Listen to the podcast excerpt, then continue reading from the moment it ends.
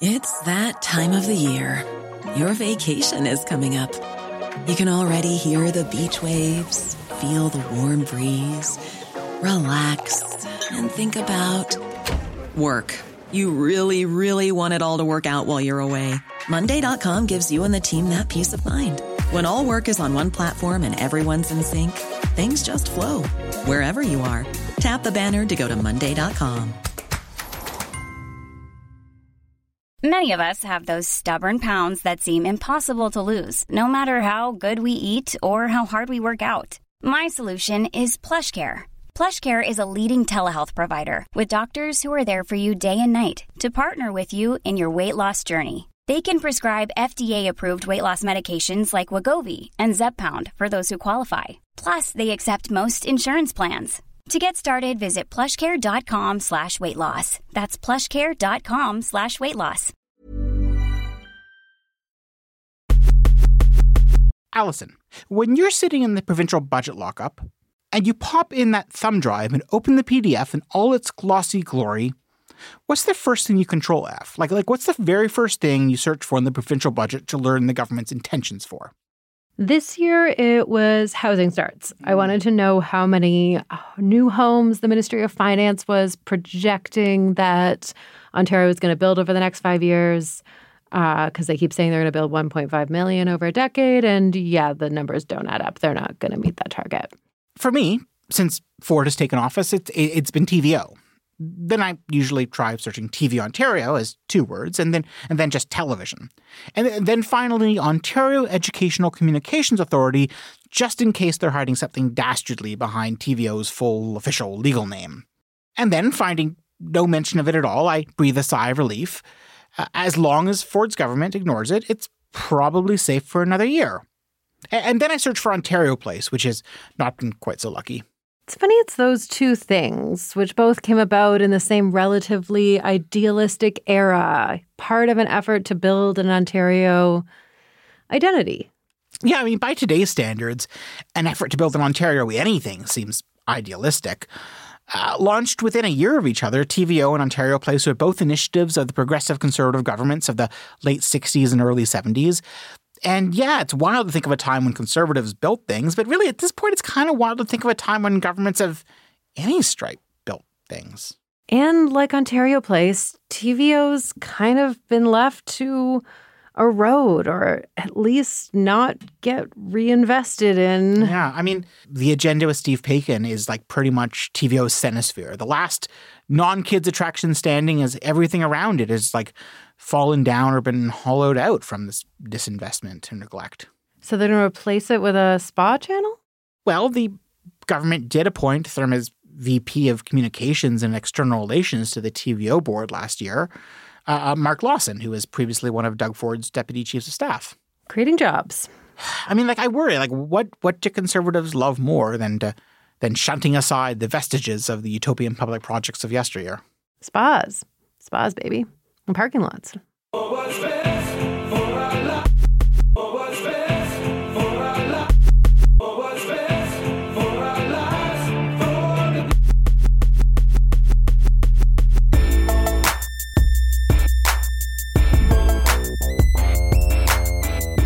I'm Allison Smith, publisher of Queen's Park Today, and I have made several appearances on TVO's The Agenda over the years, which I've always enjoyed doing. A fun thing about appearing on the agenda is that TVO publishes transcripts online for the visually impaired, and those include detailed descriptions of what all their guests look like. So on April 28th, 2022, I was described thusly Allison sits in front of a wooden door in her office. A framed picture is displayed on a table behind her. Allison wears a black blazer. A green lanyard hangs from her neck. Allison's blonde hair is parted in the middle and falls to her shoulders. Nice that someone's taken that time to lovingly describe you. Yeah, well, one time in 2019, I was 33, I think, at the time. And uh, after that appearance, it described me as Allison is in her late 30s with chin length straight blonde hair. She's wearing a black blazer and a floral print black shirt. Womp. I'm Jonathan Goldsbie, news editor at Canadaland, and I've been on the agenda exactly once.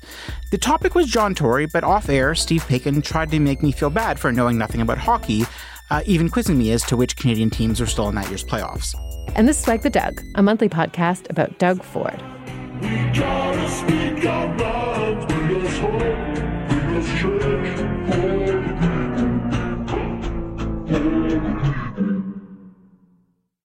Did you know that the Canadian Encyclopedia doesn't have an entry for TVO?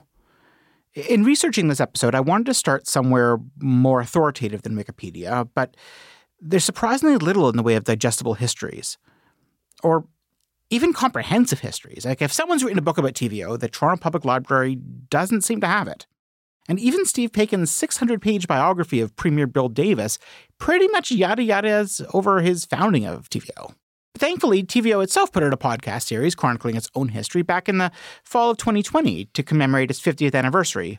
Hosted by Paikin, it was creatively titled TVO at 50.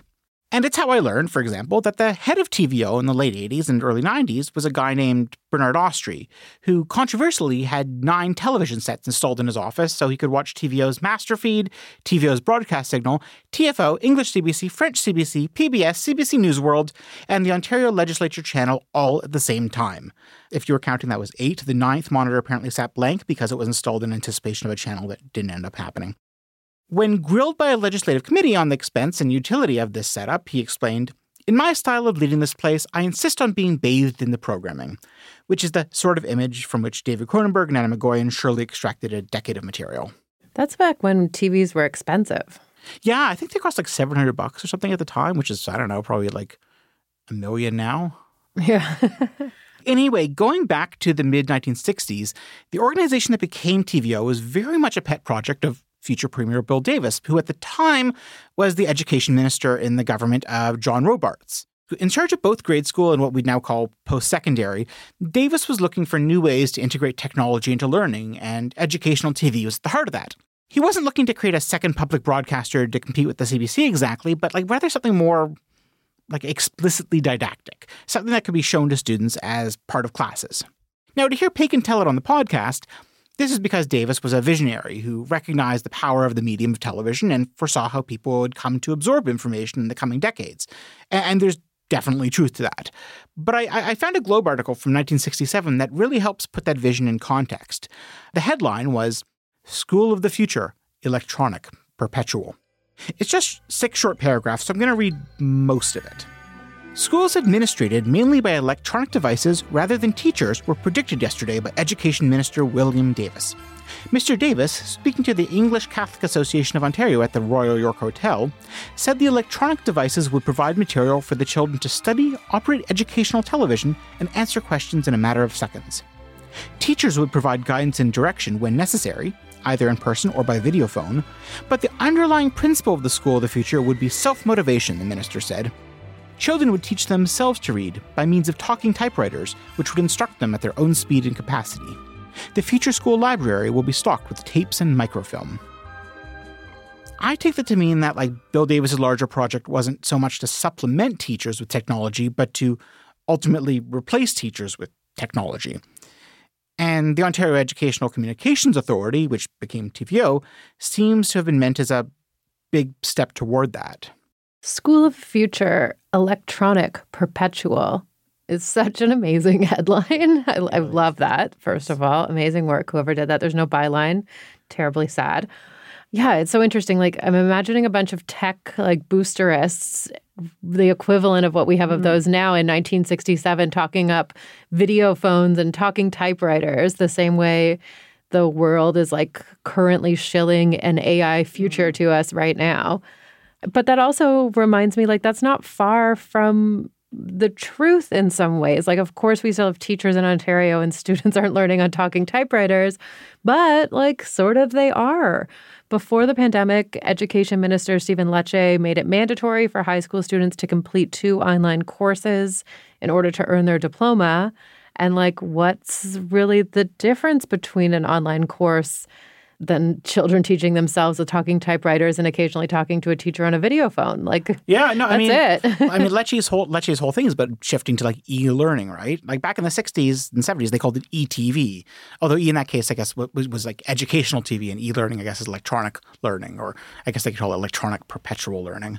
It's funny to think about a time in the '60s when like people liked TV enough to think that everyone should be taught by it because you like there's obviously a backlash to TV that happened, but I guess it was before this. Uh, no, no, there was a backlash at the time. No, no, there was definitely like some people like TV enough. Bill Davis sure as hell liked TV enough, but no, it was it was controversial. Like, yeah, no, it was still a very new, scary, potentially dangerous, and certainly powerful thing. He, I mean, his utopian vision for it was not out of nowhere, but it was. I don't think it was necessarily the dominant vision either. So TVO is not a beautiful uh, public broadcaster as much as it is an AI in the classroom proposition. that kind of was, yeah, how it started. I mean, and Davis really, really fought for it. Like he at the time, he had to convince the federal government to grant permission for the, the province to the province to do it, since broadcasting, you know, is traditionally under federal jurisdiction, and it wasn't yet really clear how far provinces would be allowed to go into that space. And at Queen's Park, yeah, he had to fight off like the opposition liberals who were, you know, not unreasonably perhaps terrified by the prospect of there being a brand new television channel that was under the direct control of a minister, which is, you know, potentially a lot of propagandistic power. TV Ontario. Stay tuned for the future. So in 1970, it launched in Toronto and then it gradually expanded outward across the province. And Oh, I was also curious about the first mention of the name TV Ontario in a major newspaper, and it was in a pair of Globe and Star articles that ran the same day in 1975 about a new sex ed series hosted by June Callwood coming to the channel. And to quote the Globe, the series filmed actors from Toronto's Theatre Passe Muraille in scenes dealing with problems such as premature ejaculation on the honeymoon. The film goes on to show how to solve this problem. So let's peep through the polka dot door indeed. Yeah, I mean that's I feel like that's a fun article and you can see why that got written because if everyone's a little bit weird about what this new channel is and then all of a sudden you hear there's going to be a mm-hmm. sex show on it it's like well get those scribes to their typewriters like extra extra read all about it. I suspect they deliberately courted the controversy. Yeah. It definitely seemed like something they wanted that attention for themselves. The article has a quote something like i know this has the potential to be controversial as hell from the producer that's fun i like yeah, that i like that fun. move yeah So, minus the whole premature ejaculation thing, TVO was and still is a TV channel with a bunch of kids' content on it. You can stream it live on YouTube right now, I found out uh, today. In keeping with the times, the broadcaster uses YouTube SEO optimized language and emojis for its videos. The live stream is called TVO Kids Live Stream 24 7! exclamation point. Arthur, Wild Kratts, Clifford, Odd Squad, Dino Dana, and more exclamation point, exclamation point. Wow. Yeah, so kind of funny because like you think of TVO as kind of this pretty button up thing, and then you go to their YouTube channel and it's just like looks like a weird YouTube channel for kids. It's because we're over the age of five and don't have kids. So you, I guess, yeah. Thanks to TVO, you can watch Arthur or Clifford or a bunch of kids shows I don't never heard of, uh, ad free, which seems good. But I guess I'm personally unclear of whether those are things you can watch ad free in lots of other places or if this is like somehow special. But back in its heyday, TVO became best known for the show Polka Dot Door, and then I think the follow up show was Polka Dot Shorts, both of which starred Polkaroo, the multicolored polka dotted giraffe, maybe? Oh, he's a Polkaroo. He was just a Polkaroo. Yeah, I don't think it, yeah. Who became Ontario's version of like Bonhomme, that cute Quebec snowman mascot for its winter carnival. Polkaroo. Did you hear that sound? Polkaroo, Polkaroo. It sounded like the pokeroo. Pokeroo, pokeroo. I pulled Commons host Arshy Mann, and he's from BC, and I asked him if he knew what pokeroo was before he moved to the Ontario, and the answer was a very succinct no. And they still trot out Pokeroo. Like he helped with a vaccine, mass vaccine clinic during the pandemic. They brought out Pokeroo as like, um, I don't know, oh, yeah. a show of support. I think he like waltzes around the TVO offices once or twice a year. So he's still he's still there. He's still maybe a draft. TVO was and continues to be a leader in children's programming. I mean, these days, you know, may not have Polka Dot Door exactly, but you know, it, it's the still the originating network of both Paw Patrol and Odd Squad. And I, I intone those titles into the mic on the assumption that maybe some of you have kids and better understand the scale of that significance than than I do.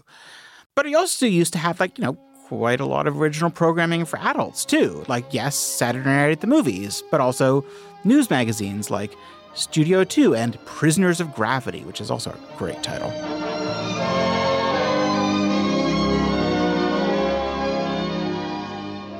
So TVO still produces a lot of original one-off and limited series documentaries, but aside from the agenda, their lineup of ongoing shows for adults tends to be sparse to non-existent. This didn't just happen because they ran out of ideas or anything, nor has TVO ever been inflicted the kind of mortal blow the likes of which Pierre Poilievre promises to bestow upon the CBC. Instead, it's, you know, suffered a gradual whittling of its budget from successive governments. Like the news of the Saturday Night at the Movies cancellation came buried in the sixth paragraph of a November 2012 news release titled TVO announces plan that looks to the future.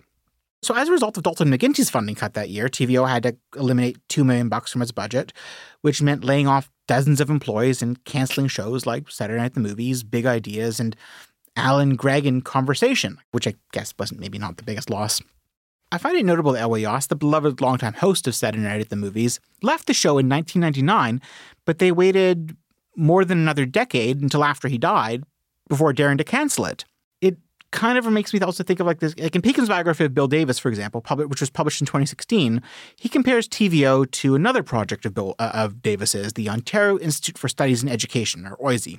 And there's this one line both TVO and OISE are still firmly in business today, and while one hears a lot of rumors at Queen's Park about their futures, one also hears that no government of any stripe will attempt to do anything adverse to either organization as long as Bill Davis is still alive.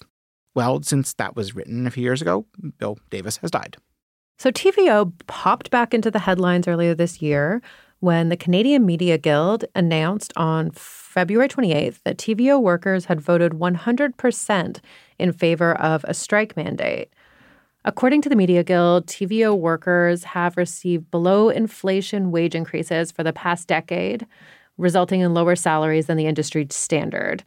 Their wages were frozen for the past three years because, like other provincial employees, they're captured under Bill 124, the Ford government's wage limiting legislation, which caps annual raises at 1%. But I guess they weren't even getting those.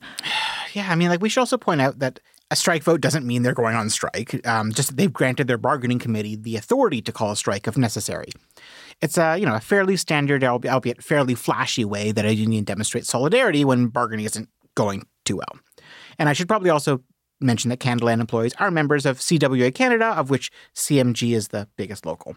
So the TVO workers are also concerned about the letter of direction that Education Minister Stephen Lecce sent to TVO Chair Chris Day back in January, which mandates the agency to provide curriculum linked digital resources related to math and literacy, but, you know, makes no mention of journalism. TVO's new business plan contains a revised mission statement with the aim of becoming a globally recognized digital learning organization that creates engaging learning experiences for all. A representative from the workers' union noted that the prior business plan mentioned journalism 11 times, while the 2022 to 2025 plan makes zero mentions. The agenda with Steve Paikin was also mentioned in the earlier plan, but not the newest version. The document directs TVO to develop a content product monetization strategy and to transition from broadcast first to digital first. It does mention current affairs, but mainly in the context of documentary filmmaking. TVO Today, which is the agency's news brand, will move toward building community versus covering topics. So, in response, Julia Vrabic, TVO's VP of People and Culture, called the uh, CMG's news release highly misleading and just plain wrong uh, for them to suggest that TVO plans to reduce its commitment to journalism. Uh, in the statement, they, you know, she said, "We continue to provide our full commitment to the agenda with Steve Paikin and our award-winning documentaries. As is appropriate in situations such as this, we will confine our future comments to the negotiating table." Chris Day, TVO's chair, is a former staffer from the Stephen Harper government. The PCs appointed him to this job in 2020. And before he did comms for the Conservatives, he was a reporter for CTV Ottawa. And with a career path like that, you usually end up at Navigator eventually, but instead he has his own firm, uh, Winston Wilmot, which sounds like the name of a groundhog that'd be wearing a top hat and monocle. But he also seems actually kind of like TVO, which is always kind of a relief. Doesn't mean he wouldn't, you know, allow them to do whatever to it, but if you were looking to destroy TVO or to, to break it break it apart, he's probably not the kind of guy you put in there because he actually seems like if you just his Twitter feed, he actually seems like really be into it. Does he? How many screens does he have in his office? Oh, as a, I think I'm gonna ask how many photos with Pokeroo does he have on his Twitter timeline. So a lot of what TVO does already is this thing called TVO ILC, which is uh, Ontario describes itself Ontario's largest online high school. It's what? You, how would you describe it? It's like a G. It's like a pay for courses like a GED equivalency thing. Seems some ways closer to what Bill Davis envisioned than TVO actually is. Well, it said they had 144 courses that exist within this, and it seems to cost forty dollars. It's basically you you get you get a high Ontario high school diploma online. and you can't be in high school while you do it. Maybe I, But I think it also is adults that don't have this. I would guess so. Yeah, or um, don't have it, or maybe like newcomers to Canada who want to get a high school diploma, that sort of thing. but it's actually a pretty significant part of the TVO of TVO's overall operation. And so in the latest dis- business plan, they're kind of seemingly looking to it's almost wind down the current affairs stuff and gear it more towards that. And the other thing is Mathify. Oh, yeah. TVO Learn Mathify is another thing they have where you can go basically online stream to do online tutoring about math with teachers and one on one sessions. So, really, that is like literally video phoning your teacher. Oh teacher. wow. So, I think they make money. So, these are two things that are revenue tools from them. Both Mathify and TVO Learn are revenue ventures. They make a couple million dollars a year. And I don't know if that is definitely some of the ILC stuff comes from people in Ontario, obviously. But they also, the, the TVO as an agency wants to license it to other countries and other jurisdictions, has big plans to like make money off that. I'm not sure if they are, that's the same thing with Mathify, but somehow Mathify makes money. Anyway, this TVO has all these wouldn't call them tentacles so much as Verticals. verticals. That's it. Not tentacles, verticals that exist apart from Steve Paikin. They just find a new way to sort it every few years. And the current one is now it's TVO Kids, which is for two to eight years old, which features shows and video games. And there's TVO Learn, which is for K to 12 kids and developed alongside the school curriculum. Then there's TVO ILC, the one we just discussed, which offers all those courses for the GED.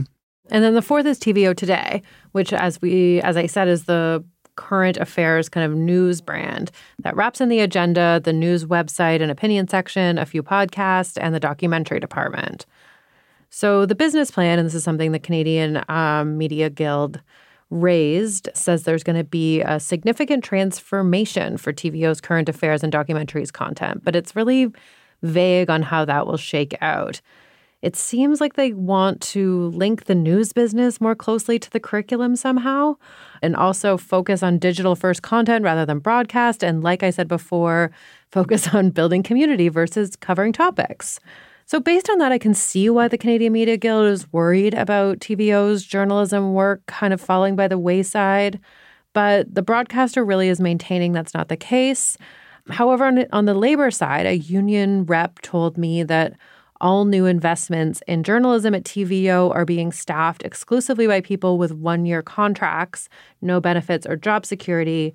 And TVO says they can't convert them because projects are only temporary and short lived. So that was news to me because I always just kind of assumed that getting hired at TVO was a good job for a journalist Ontario. And it kind of sucks to learn that is not the case maybe a lot of the time. Yeah, I mean, like they're public servants, Jen. Like, do the contractors have to swear an oath to the king, or is that just reserved for the permanent employees? Swear one to Pokeroo. Ah. It's that time of the year. Your vacation is coming up. You can already hear the beach waves, feel the warm breeze, relax, and think about work. You really, really want it all to work out while you're away. Monday.com gives you and the team that peace of mind. When all work is on one platform and everyone's in sync, things just flow wherever you are. Tap the banner to go to Monday.com.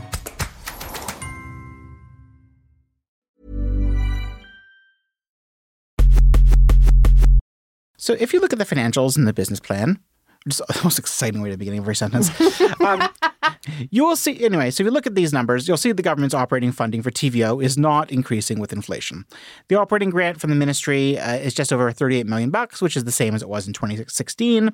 If it kept up with inflation, it would be about four, it should be about 46 million or like over 20% more. In its financial projections, nearly all the revenue growth that TVO is expecting comes from the program charging adult students to pay for courses or comes from philanthropy.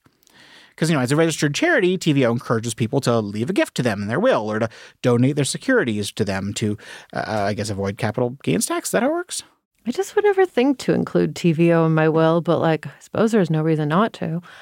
I don't know. It just seems so odd when you like get into the details of this, that this provincial agency that's I don't know, ostensibly a broadcaster and education authority type thing at the same time too, in order to survive has to come up with these licensing teaching software to other countries in order to like continue to exist. And it's like what's the point of this So they used to have fundraising galas too, but I don't know. It hasn't seemed like they've had one since the pandemic. But in some ways, the good news is that $38 million from the Ministry of Education, the you know the operating grant they give TVO is peanuts to to the provincial government. So since it's not a huge line item, that seems like it could help TVO stay alive. But yeah, any future growth or really its ability to keep doing what it does now while the cost of everything else goes up hinges on TVO fundraising $7 million a year and growing this online school. And like, that's not easy. And it, in some, like, it, I don't know how much effort goes to that as opposed to the things it's really supposed to be doing like it just seems so weird to have this aid like this broadcaster and being like, well, you can only survive if you like innovate in these kind of really bizarre ways and make all your own money doing stuff that's not really what you're supposed to be doing. But what I guess Get a side hustle. Yeah, yeah. Basically, that's kind right. of their. like, a lot of these, a lot of these stuff we're talking about, or some of these are, are stuff repeated throughout the different mandate letters to the various agencies, and I guess they're basically telling them all like, get a get a side hustle, find a way to make money to justify yourself. So, like much as no one dared make a sudden move while Elwy Yost or Bill Davis was alive, I feel like Steve Paikin is pretty much the last Horcrux they've got going. So, like, there are enough people among the PCs who still like and respect him enough that it's hard to imagine them permitting an outright assault on the network while he's still the face of it. Still, it's interesting to see how he sort of fallen out of favor with, well, if not the premier, then like the people around him maybe? It's it's so like not counting election debates doug ford has made just a couple appearances on the agenda. One was february 2014 when he was still a toronto city councillor and his brother was seeking re-election as mayor.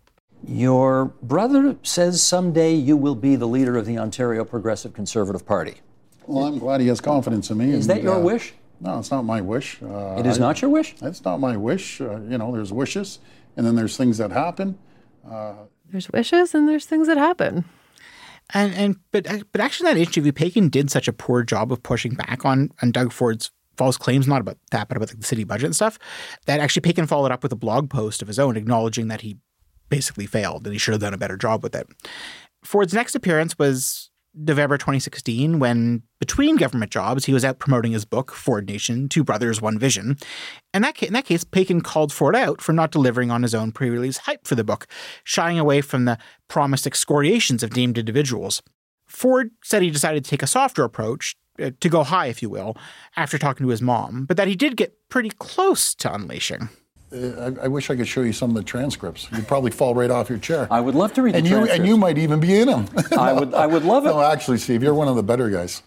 now that worries me that you say that. no, but, it kind of worries me too. but I weird. Those are both really weird clips, Jono. I love it. It's it's. I, I, feel like there's so much going on in both of those. Uh, and then in late 2017, when he is preparing to run for Toronto mayor a second time, Doug Ford went on a different TV show, Political Blind Date, uh, to ride bicycles with Jagmeet Singh. Hey guys, just leaving work. Just want to tell you that I'm going to be on TVO tomorrow. I took a little bike ride with Jagmeet Singh. Great guy, by the way. Fabulous. He's a great guy, but those bike lanes are a disaster.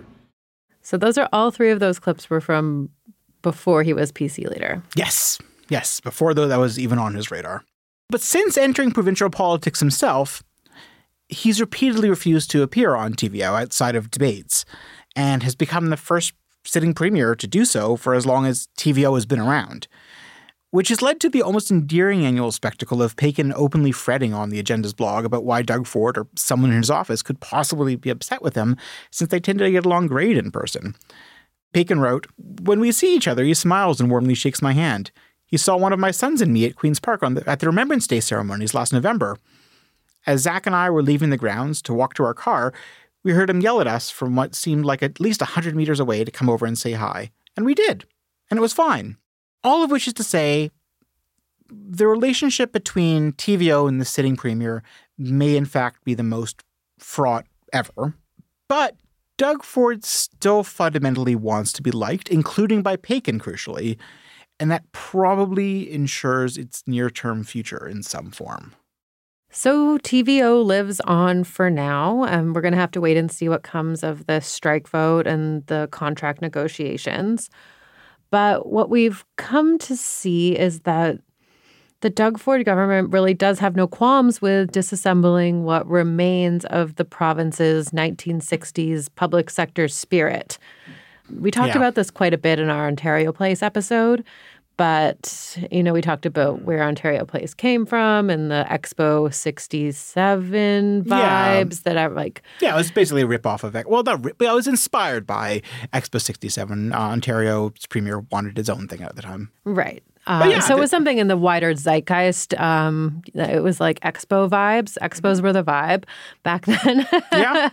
um, and so it wasn't just Ontario, I think, that, that the public sector that had this public sector spirit, but it was very much here. So, you know, Ontario Place and TVO, you know, they have a lot in common, not just the 60s spirit, but like they're also for kids, right? Like Ontario Place's Children Village was designed as a space for kids to learn and have fun. As someone who grew up here in the 90s myself, Ontario Place and Polkaroo feel like pretty extrinsically linked. They're kind of just these like sweet and simple and comforting things. And they were things the government, like Queen's Park, gave us and like really felt like they were giving to everybody. Yeah, I remember the. I think Polkaroo had at least one stage at devoted to him at uh, them at uh, at Ontario Place, uh, which I believe is now part of the uh, William G. Davis Trail to bring it all back around in a. No, not so much a circle, so much as a winding trail that will eventually lead to a glass wall behind which is is a spa for rich people. So what's new for free at Ontario Place? There's Dempster's Children's Festival daily with Polkaroo from TVO's Polka Dot Door. Amazing new 3D laser light shows. At Cinesphere, see Ring of Fire in breathtaking IMAX, plus Blue Planet, each just two and four dollars. Ontario Place, now with free gate admission during our 20th anniversary summer. Ontario The latest domino to fall, like it's pretty opportune we're doing this episode this week because it's the Ontario Science Centre. Since the PCs first announced the Ontario Place Revitalization Plan a few years ago, there was always kind of a mention of the Science Centre mm-hmm. having some sort of hub there, which would have been fine. I don't think any, everyone kind of thought that was cool. Now the plan is they're going to shut down the current building at Don Mills, which opened in 1969, spirit of the 60s, and just move the Science Centre spirit uh, to Ontario Place somehow. Cycle over to the new state of the art Science Center. And by the way, we've been talking about this Science Center for over three years now. Probably the worst, uh, the, the, worst kept secret. But uh, John, th- thank you for that. Yeah, I agree. Where you can explore the latest in interactive exhibits or catch the, the movie at an upgraded uh, Cinesphere. I'm pretty skeptical about what moving, like quote unquote, means in this equation. The Science Center, as it stands, is like this big brutalist kind of building Yeah. that winds through a ravine. Oh my god, yeah, it's like a also a modernist masterpiece, but also not so great that it couldn't plausibly stand in for uh, uh, uh, the airport of a mid-sized Michigan city on Station Eleven. Yeah, it's somewhere. It's true. I looked into it, and it cost thirty million dollars to build and open in 1960s, and that's the equivalent of two hundred and sixty million dollars to build again. That's the dollar amount, but stuff may cost more in many ways to build things now, and I just don't see any sign that the province intends to make that sort of investment. Like, is the science center just going to be? like a, a tarpaulin with some like turtle shells on a table underneath it. Like they could do that. Or do they find some way to privatize that too? Like I feel like that is on the table of something that they will hmm. do. Because how do you, you can't Everything just is science. that. Everything is science. You could just have it to you on your computer. Right. The computer's a science center now. Here's a website. Like the plan to build housing where the science center is now, or at least on the parking lots of where the science center is now, which makes sense. But the science center itself is like fully in a ravine, so I don't really think you can build no, housing no, there. No, they would be massively expensive to build it on the ravine. The parking lot, sure, but then I guess so. You just just leave the building and the shell in the ravine. I guess we've done worse things. I checked, and the uh, government's annual operating grant to the science center is 19 million. So that's actually a lot less than the amount they spend on TVO. I guess they get ticket revenue, so that's more like reliable income. But like the, you know, it, the science center is the same thing. Like it's like TVO, like this Ontario place. Like they just haven't gotten huge investments to like keep making it cool and good, and like revamping its programming and like really doing stuff to try to draw crowds to it, which is kind of what you have to do for a tourism, you know, destination to survive. So if they had, you know, the government and not just the PCs like this, you know, the liberals are implicated in this and the Ontario place. Uh, and as you've said, TVO too. They were all they were doing it as well. And if these governments had no motivation to beef that up and keep the current center, you know, growing and thriving, then why would they spend hundreds of millions to move it to Ontario Place and like make it good? Like they're just not going to. They basically they want something to fill the pods, so they can Yeah. get away so, the, so that they can get away with privatizing the West Island for the spa. Yeah. I remember when I was a kid, some of the pods were like, they were kind of privatized, right? There was like Lego World and stuff. Well, they weren't privatized. They were definitely leased out to different companies or things to be brand displays, like the Nintendo Power Pod, the Lego Right, Power Pod. yeah. Well, and I was thinking about so in Vancouver they have a place called Science World, which is a operates as a nonprofit, and it's very popular. It's always being updated. People love it. Like people can't get enough of this place. It operates as a nonprofit. It was provincially run, and they made it into a nonprofit. So maybe like turning these things into nonprofits hmm. saves their life, in a lot of times because they're not at the whims of the government anymore, and they can make their own decisions and like not be trapped by an operating grant. You know, as much as that sustains, it can also hurt. There's one last thing I'll say about the Ontario Science Center uh, moving is that a weird part of it is that the Ontario line, which is the new TTC relief subway line that the government is just starting to build, since its inception, it was described in like all of the government's marketing marketing materials as running to the science center and not the science center that will be at Ontario Place like Don Mills. And it's just very weird. Like I think even parts of the line when they do um, like Infrastructure Ontario is doing its RFPs and stuff, like say on Ontario Science Center section. Like it's Yeah. Well, it's the it's the it's called the Ontario line because the whole the idea is that it runs from Ontario Place to the Ontario Science Center. But I suppose it's it'll be vastly easier and cheaper to build if it doesn't have to actually go anywhere. right. I mean, I, I could admire the creativity and the problem solving there. It's like, oh, you well, you could tunnel all the way out from from from the lake, the western lake shore to Don Mills, or you could just move the science center. Yeah, just goes. It's just a monorail from Therme to the parking lot. And now it's time for foreseeable, disaster, of the month. Month, month, month, month. Allison, what is your foreseeable disaster?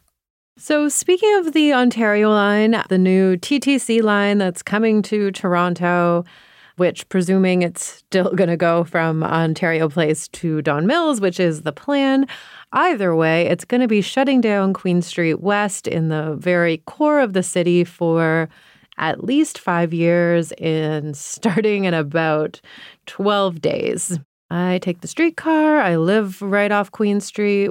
We just dealt with years of uh, different f- construction rerouting things for um, my life.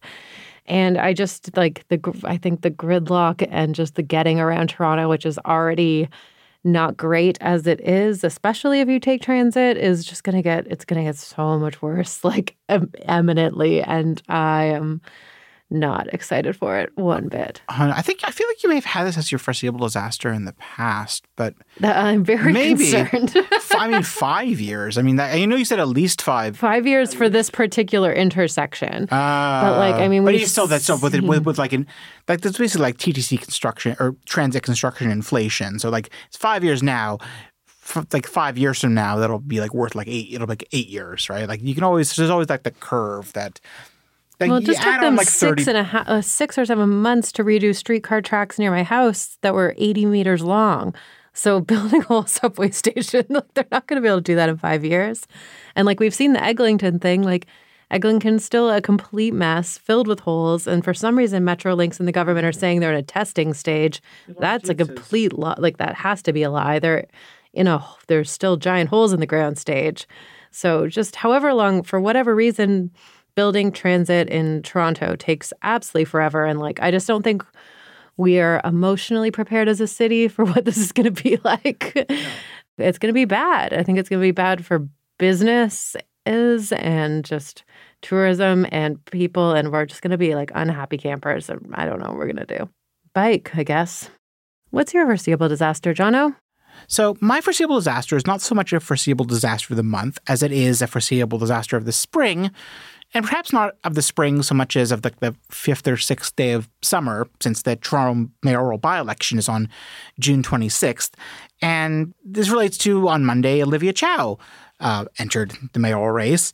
And there is a reasonably strong prospect that that will end up splitting the left, center left of the vote, which not her fault that the electoral system is fucked up, that you can become mayor with a plurality of votes, no matter what how small a percentage that is. It's you know I'm not not putting that on her, nor that she's the reason not to run, except that she already ran and didn't do the greatest job. And I'm not sure what reason there is to believe that she would be a substantially stronger candidate this time. And maybe I just kind of hate that I now have to try to figure out whether I'm going to vote for her or for Josh Matlow.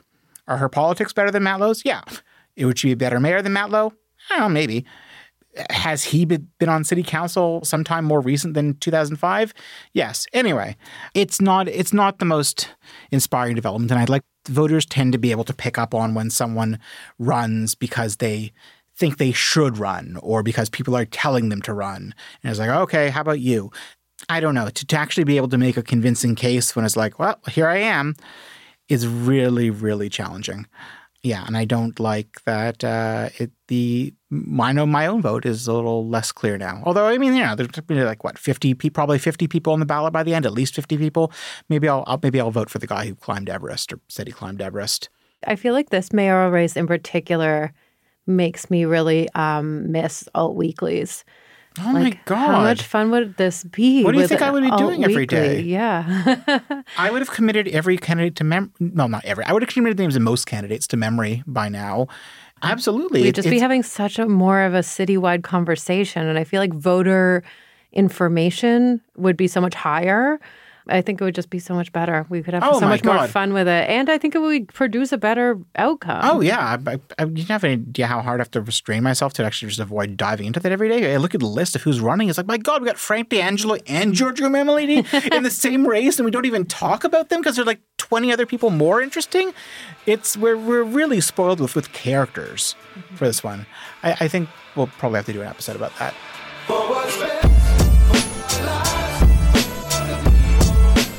And that was Wag the Dog, a show about covering topics.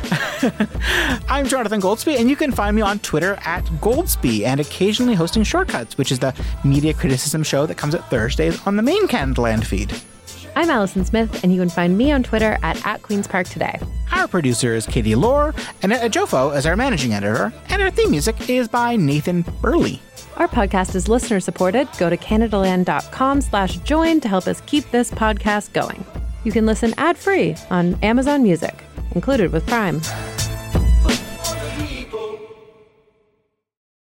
Lisa Kudrow was fired from the set of Frasier. Charles Schulz was told he'd never make a living scribbling. Missy Elliott was dropped by her label. And Rita Moreno couldn't land a role of substance for seven years after West Side Story. The stories of famous names, their lesser known rejections, and the insights those rejections provide. We regret to inform you the Rejection Podcast. Listen wherever you get your podcasts.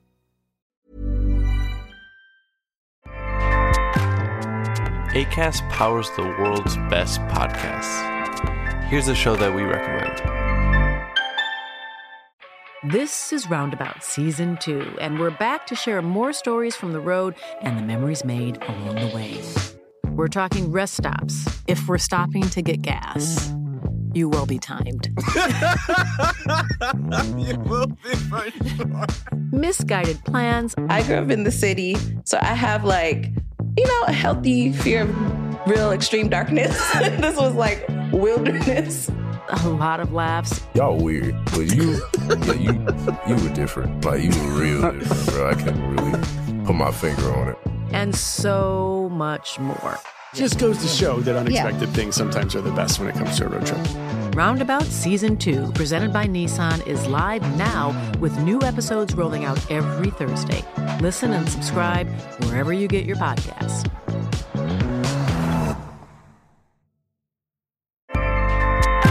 ACAST helps creators launch, grow, and monetize their podcasts everywhere. ACAST.com.